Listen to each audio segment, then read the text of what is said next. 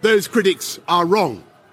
The doubters, the doomsters, the gloomsters, they are going to get it wrong again. No ifs or buts.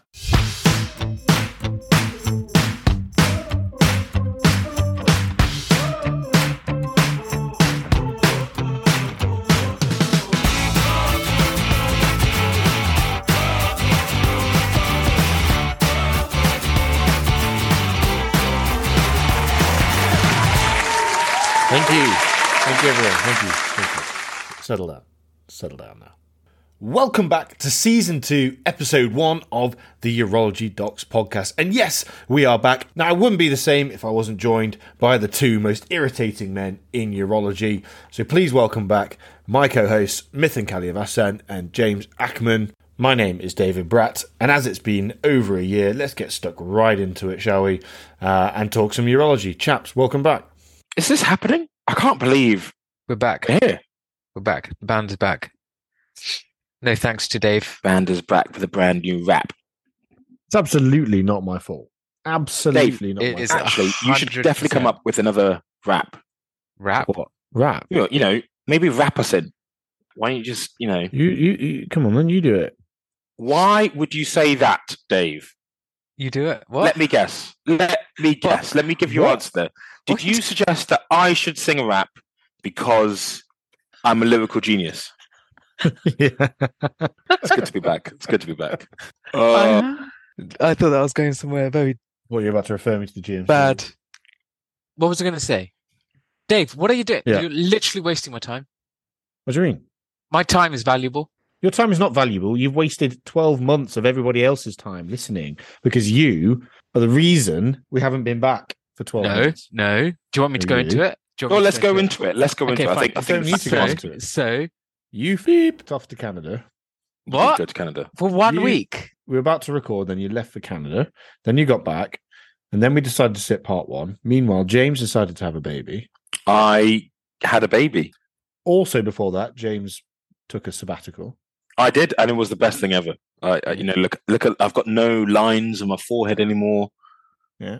And And probably the vitamin C during the day. the and main reason, And the then night. we sat part one. no, the main reason we didn't have a computer. And then I didn't have my computer. So let's just say it was a multifactorial reason. Exactly. Season two, it's like season two of Stranger Things, season two of The Crown, But they, they didn't have they didn't have uh, production issues. Game of Thrones. They had many production issues. Apart from the there's a massive Podcast gaping hole at your was- name. it's not my fault. You you are non-committal every single time we try and do something. I, I, I back Dave on that. Absolutely non-committal. Can't pin you down. Oh my god. And like all good things, you have to wait a year for the next season.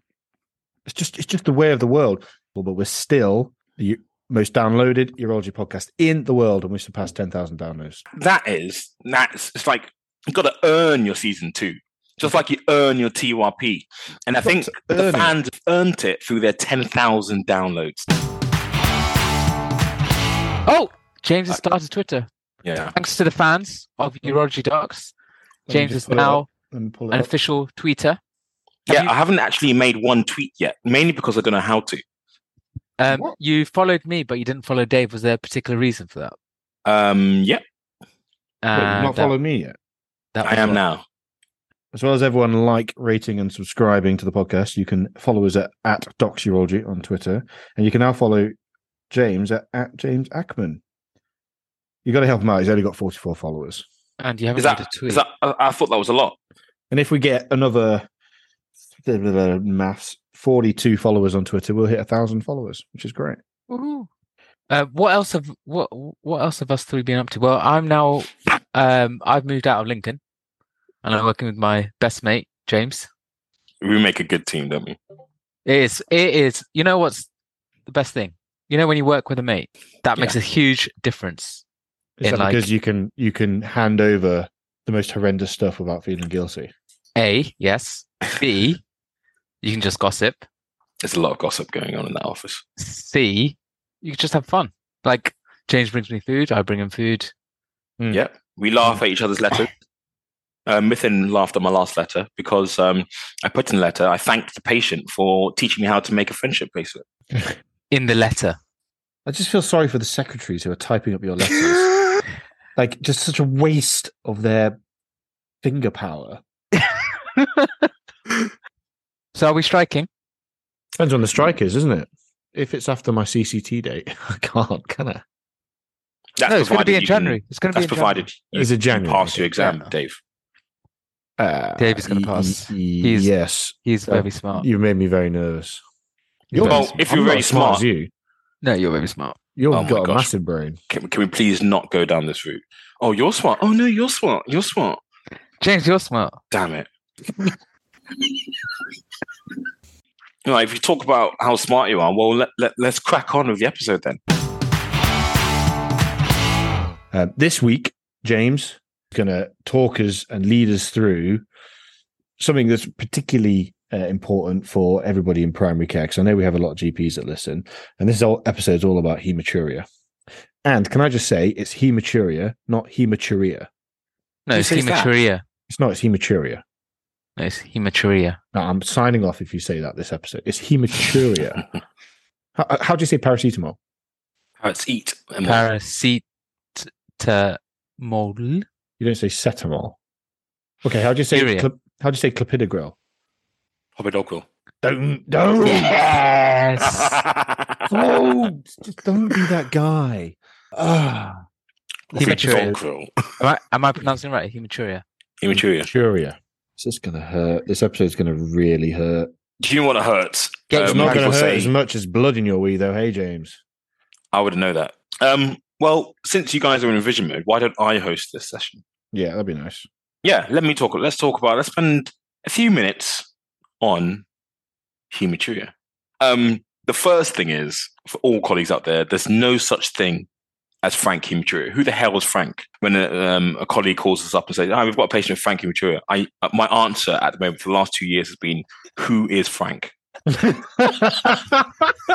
For all our listeners out there, we we now know the terms are visible and non-visible um, hematuria. What about macroscopic and microscopic? Or macroscopic and microscopic. Yeah, that's that's fine. That's old money, isn't it? I think. Um, not Frank. Let's stop using Frank. Who is Frank? God knows. Why don't Dave explain to us um, Right. what is hematuria? How do we define hematuria? So hematuria is blood in the urine. Nice. Well, hey! Tick. Pass. So hematuria can be defined as either non-visible or microscopic, and visible or macroscopic. Um, you could also uh, describe it as symptomatic or asymptomatic, um, depending on how the patient presents. Technically, depending on various definitions, uh, but the the um, it's more than three red blood cells per high power field down a microscope. So when you use a dipstick test, when you dip the wee, um, and it's microscopic hematuria, that is um, when it comes up one plus of blood, that is at least more than one red blood cell. Um, but trace would be clinically insignificant, so you, you can discard a trace result. Um, we should probably tell the So- listeners so- how dipstick works. Oh yeah, Jane? go on, Mithan. How does no, dipstick that's, work? that's that's really Dave's Dave's thing, isn't it? Well, I can remember this because I really love the name of this. Yeah. I think remind me because I'm not doing my exam, but he's to deal with the oxidation of the chromogen um, orthotolidine, and hemoglobin has that enzyme called peroxidase, which works on orthotolidine to change its color. Correct. Correct. All right, listen. Um, why don't we have screening for bladder cancer? Since it's you know so drastic, you know people that get muscle invasive bladder cancer have really poor outcomes. Why don't we have a screening program for it, Dave? I'm glad you asked. Um, well, as you know, as you well know, and as I'm sure most of our listeners know, screening is controversial. Um, and every screening program needs to fulfill certain criteria. You have to adhere to something called the Wilson and Jungner criteria. Um, in the UK, we currently don't have a screening program, and and this is sort of based off the fact that there are just too many false positives with hematuria testing, particularly in the primary care setting of dipstick hematuria. Um, screening leads to significantly unnecessary referrals, too many investigations, and the cost at the moment of doing all of that is just prohibitively high. So at the moment, it's mainly cost versus investigation mismatch. How do you know it's high? Where are you getting that um, evidence from? Yeah, so the screening paper for hematuria to know about is is Messing's paper from 2006. This was in Wisconsin in America, and they gave uh, about one and a half thousand men at dipstick testing to do at home. About 16% of them had non-visible hematuria, and they were completely asymptomatic. So that's the first thing that's interesting. Second thing to say is when they compared it, those men who were screened to the control, um, the screened men had 0% cancer specific mortality over about 15 years of follow up, whereas the other arm was, was 20%. So there is a benefit there to screening these men. However, false positives were 90%. Whew. I'm sorry. Um, you know what was a better answer for that massive two, three minute spiel that you had, Dave? You could have just said the test wasn't good enough. Boring. Yeah, but the people want to know why. Okay, well, thank you. The urology docs. Let me give you a Spitball. patient. I'll give you a patient. Here you are. Let's call him Eddie. Eddie, Okay. 40 year old gentleman, has blood Yeah. in his urine. Yeah. Um, would that warrant a referral to us in secondary care? With visible hematuria? Yeah. Uh, well, it doesn't meet the nice two week guidance, does it? What, So the what nice are the nice guidelines? Well, I'm glad you asked, James. Um, the nice two way criteria is for patients above the age of 45 with unexplained visible hematuria in the absence of a UTI or persistent visible hematuria, or patients above 60 years old with unexplained non visible hematuria with a raised white cell count or dysuria. Um, so, although he doesn't meet the two way criteria, he could meet a routine um, or a, a routine referral to urology. Having said that, most causes of visible hematuria above or below the age of 40 are normally nephrological. So it's always worth checking blood pressure, urine dip for protein, um, or any family history of renal disease before referring them on to the urology docs. the nice referral system. Where, what, what is that based on? Um, so that was based on retrospective community-based study by the primary care back in 2014. And what they looked at was risk factors for malignancy. And what they found was in patients above the age of 45 and patients above 60, the positive predictive value of non-visible hematuria was high with either a raised white cell count on blood tests or dysuria. So that is where the NICE guidelines has been uh, created from. Now, some of the problems with this is obviously it was one study and no urologists were involved in the formation of guidelines. But I think it's still worthwhile because, as we explained earlier, the risk of malignancy does increase with age. And I hope using a cutoff at 45 would pick up most malignancies after this period. All right. So thanks for the nice guidelines, Mithan. Well done there. So they referred to us five years down the line. So now he's whatever. Um, he's 45, blood in his urine. Um, he's met that criteria. He's had a nice referral on the two week wait pathway. Your history, Dave, uh, you want to ascertain. Yeah. So key things in the history. We've spoken about age. So uh, has he got any? Is it symptomatic? Is it painful? Has he got any low urinary tract symptoms? Um, because that um, raises your suspicion of uh, something particularly in the bladder. Um, has what is his family history? Because very uh, strongly linked with urothelial malignancy. What was his occupation? Again, um, we know there's risk factors from exposure to carcinogens in the workplace. Smoking status is a massive one with a fivefold increased risk. And then other things like constitutional symptoms, weight loss, um, cough, hemoptysis, all that kind of stuff. But, right, yeah. So um, he's made that threshold. You've as a brilliant, succinct history uh, examination. Um, don't forget that. Yeah. So you're going to examine them, obviously, in the presence of a chaperone. Uh, external genitalia, make sure there's nothing going on there. Always make sure you examine the external genitalia. And then you got to do a digital rectal exam. Here's an, here's an interesting point. I'm going to go slightly off topic, James, before you uh, before you press me any further. Um, are you going to check a PSA in patients referred with hematuria, and why? First of all, there's no screening for PSA. So I'd only be doing the He's- PSA on patients that I think are high risk. Okay, let's say it's 50. Hmm. So the nice guidelines suggest that if it's above 50, you can speak to him about doing a PSA test as a well man's check. That's what we call opportunistic screening. Um, but ultimately, it comes down to the incidence of prostate cancer. So, from the studies that we're going to mention shortly, um, the incidence is about one to two percent. So, the risk of finding prostate cancer in a uh, in a hematuria clinic is quite low. Um, secondly, if your DRE is normal, so your digital rectal exams examining the peripheral zone of the prostate, which is where most prostate cancer happens, does the question is does PSA detected prostate cancer cause hematuria? I.e., It's very unlikely, isn't it? i.e., the cancer must be originating from the transitional zone, and that's very rare. Yep.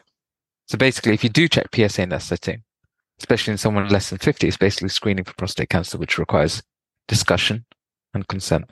Wow. I think that's a Very good answer. Well, well, well said. Well said. One top hematuria clinic. So Yeah. Eddie has come to you now. Um, you've taken a history. You've done the examination. He's Yeah. asked you about PSA, um, and you've explained the reason behind that. What investigations would you request? So you want to rule out infection. So you need, you particularly needs a urine dip. Although recent evidence suggests that you can proceed with flexible cystoscopy if they're not symptomatic of infection. But that aside, you're going to check a urine dip, um, and then you're going to perform a flexible cystoscopy, and either an ultrasound or a CT urogram. Now, the evidence for hematuria clinics comes from two classical papers um, that I think most urologists are aware of. Um, the Khadra paper, which was uh, in the year 2000, Journal of Urology, uh, came from Newcastle, and the Edwards paper, 2006, um, 4,000 patients um, published in the BJUI. So in Khadra's hematuria clinic, uh, 2,000 patients all had ultrasound, cytology, a flexible cystoscopy, and an IV ur- urogram. 60% of patients had absolutely nothing found. 13% had UTI, and 12% were found to have a bladder cancer. Okay. Um, tw- so when the break down the numbers, um, if you had non-visible hematuria, um, 10% had cancer. If you had visible hematuria, it was 25% had cancer. In contrast to that, Edwards' paper was uh, ultrasound and flexes, and you had an intravenous urogram if you had an abnormal ultrasound. And in that uh, paper, which was more patients, it was double the amount of patients, 4,000 patients, 5% of patients with non-visible hematuria had cancer, and 20% with patients with visible hematuria had cancer. Damn, son. So, which patients do you choose an ultrasound? Which patients do a CT again? It just depends on what side of the fence you sit on. So you've got two options, haven't you? As Dave said, you can either do an ultrasound uh, to look for upper tract cancers, or you do a CT urogram for the same reason. Um, perhaps I will argue for ultrasound. I'm team ultrasound. So first of all, ALARA principles, as low as reasonably allowed. Ultrasound is cheaper. Um, it's more feasible as a one one stop uh, hematuria clinic test, and the incidence of upper tract cancer is low. So it's, I think it was about one percent in Edwards and Khadra that you just mentioned. More recently, and identified as a little bit higher, which may reflect contemporary data. Having said that, ultrasound does lack sensitivity for upper tract cancers. So in the Identify study, it showed that 66% sensitivity. So that would be the disadvantage of using ultrasound as a as a primary test. Uh, Dave, I mean, it's difficult because I'm also for ultrasound. So I'm, I'm on the. I'm, I, I, so CT, you know, you, you can miss upper tract lesions with, without with, when you don't do an ultrasound. Um, there's a very high sensitivity for CT of picking up uh, upper tract lesions. So um, for upper tract TCC, CT urogram can pick up 95% of, of cancers, and that's um, from from the recent Identify study that Mithan mentioned, which was our colleagues in BURST.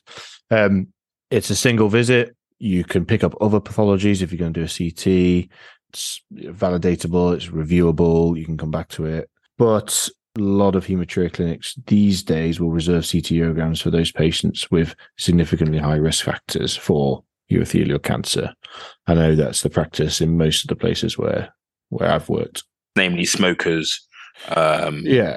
I mean, so so the thing is, Edwards paper, Khadra's paper, Identify paper have all indicated that upper tract cancer is really rare. It's about less than one percent, and in that um, uh, Khadra paper, it was four out of the nearly 2,000 patients who would have missed an upper tract lesion if it was just an ultrasound. So, so the risk is very, very low. So in, in, in that case, most hematuria clinics these days is ultrasound, isn't it? And I think the other thing to say for team ultrasound is if you get a CT urogram uh, and it ends up being a renal cancer, you've done the wrong test, haven't you? Yeah, Yeah, yeah, took the wrong definitely. phase. Yeah. And plus, you know, if someone comes with visible hematuria, then they have a normal ultrasound scan. You discharge them. You just safety net them to say, well, if it happens, recur, it happens on a recurrent basis, then you could book a CT urogram on that. But in the second episode, But here's a here's a stat for you. In Identify, which was the nearly ten thousand patients um, from how many countries was it? It was massive, wasn't it? 110 sites across 26 countries. What what a paper! Um, 95% of cancers were picked up with ultrasound and flexi. Decent. that's fair, It's not man. bad, is it? See, the thing is, I don't think there's a right or wrong answer here. As long as you can argue, which we have done, the be- risks and benefits of both, I think um, you could justify it. And with that, a jingle. Here's a question for you then: CT urogram normal, flexible cystoscopy normal. Do you do a cytology? No. No. because you've got, as we've discussed, a if you've done a CT as well as a flexi, your your risk of having urothelial malignancy is incredibly low. And what what are you trying to find from cytology?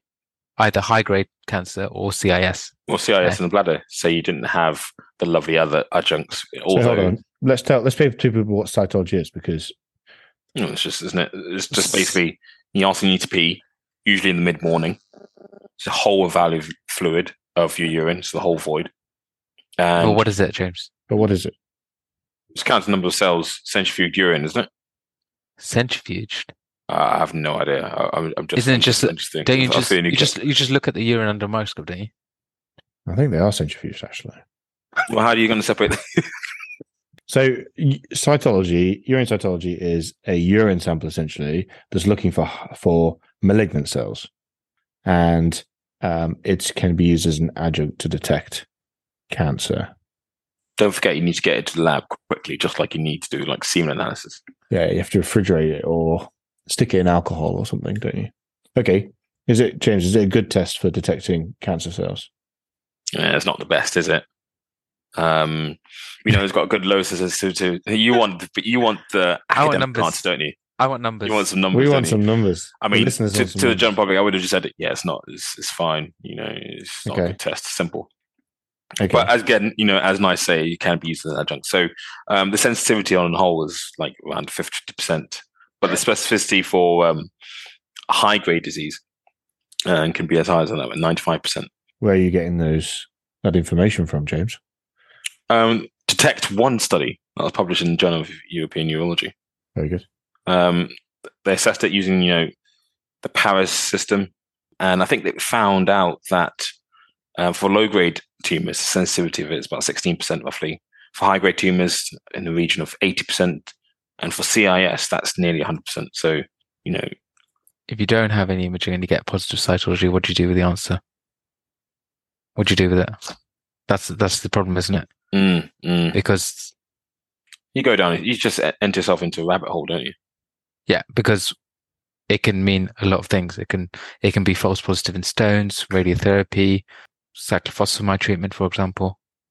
Um, few false positives. So you might end up doing test after test after test without Well, finding. Does reason why. nice does nice say what to do in that situation? Because I know EAU says we're supposed to do cystoscopy and random biopsies. Most was not mentioned. It's interesting. There's um, what point do we do random biopsies for patients? We just said it. I know you're pissed, all right? But just listen to me for five seconds. So Negative, imaging, negative, ne- imaging negative, flexi negative, but positive cytology. well, you know, there's the um, there is that Identify app. Yeah, we should mention that. Actually, it's it's really good, and even even um, our, our GP colleagues should should download it because it is blooming brilliant. So if you go on the App Store and type in "identify," it's a little white "identify risk calculator." It's a little white app with some kidneys, and you can calculate a patient's risk of having um, having bladder cancer. All right, James. So this 45 year old, he had visible hematuria. Was he a smoker? Um, no, because he plays football. A family history? Um, none actually. Okay. Previous benign investigations? Um, no, because it's first Okay. presentation. I'm I'm going to assume everything else is no. Here, and his risk is. What do you reckon it is? Well, is you looking up up to twenty five percent, aren't you? Oh, it's identified as ten. If you're a smoker, it goes up to twenty five percent. Wow. Well, that's, that that was a good way to end. We've we It's we twofold increase there. Simon has a ten percent risk of urothelial malignancy or I think- genital urinary malignancy. The Urology Docs. So, Uh, in a nutshell, what have we learned? Um, don't forget your Wilson Jungner, your Messing 2006 talking about uh, screening, um, the price study um, in our communities. Uh, don't forget the Khadra, Edwards, and Identify. Don't forget the Identify because that's got loads of patients and it was, so it was quite good. And don't forget the Detect paper. Detect, detect, detect. Dave, Yeah, I mean you've you've succinctly recapped the evidence there, haven't you? Oh, don't forget this, I would say. Um, before you go to your GP and ask for a two week weight referral, make sure you haven't had a high intake of beetroot All right. what? because that happened to my friend. What Um, happened? they had didn't realize they were having a lot of beetroot that week and ended up having a colonoscopy. He's only 33. Colonoscopy. Yeah, well, yeah. You can get blood in the back passage from Yeah. colonoscopy. Wow. So make sure you check your plate before you check your bowl.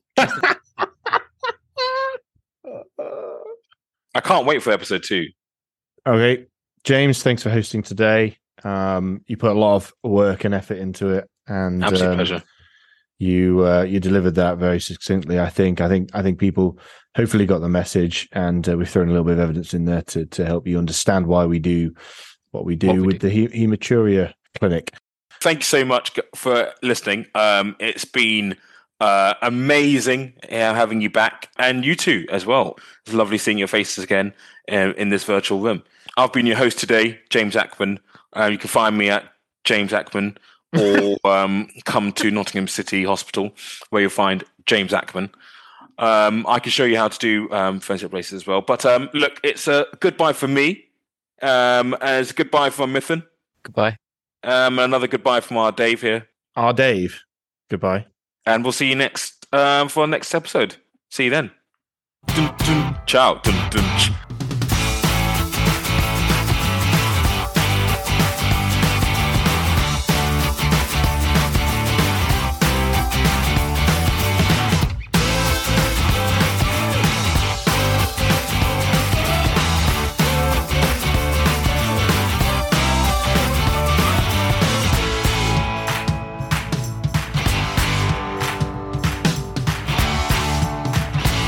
I'm gonna have some alone time in my empty house.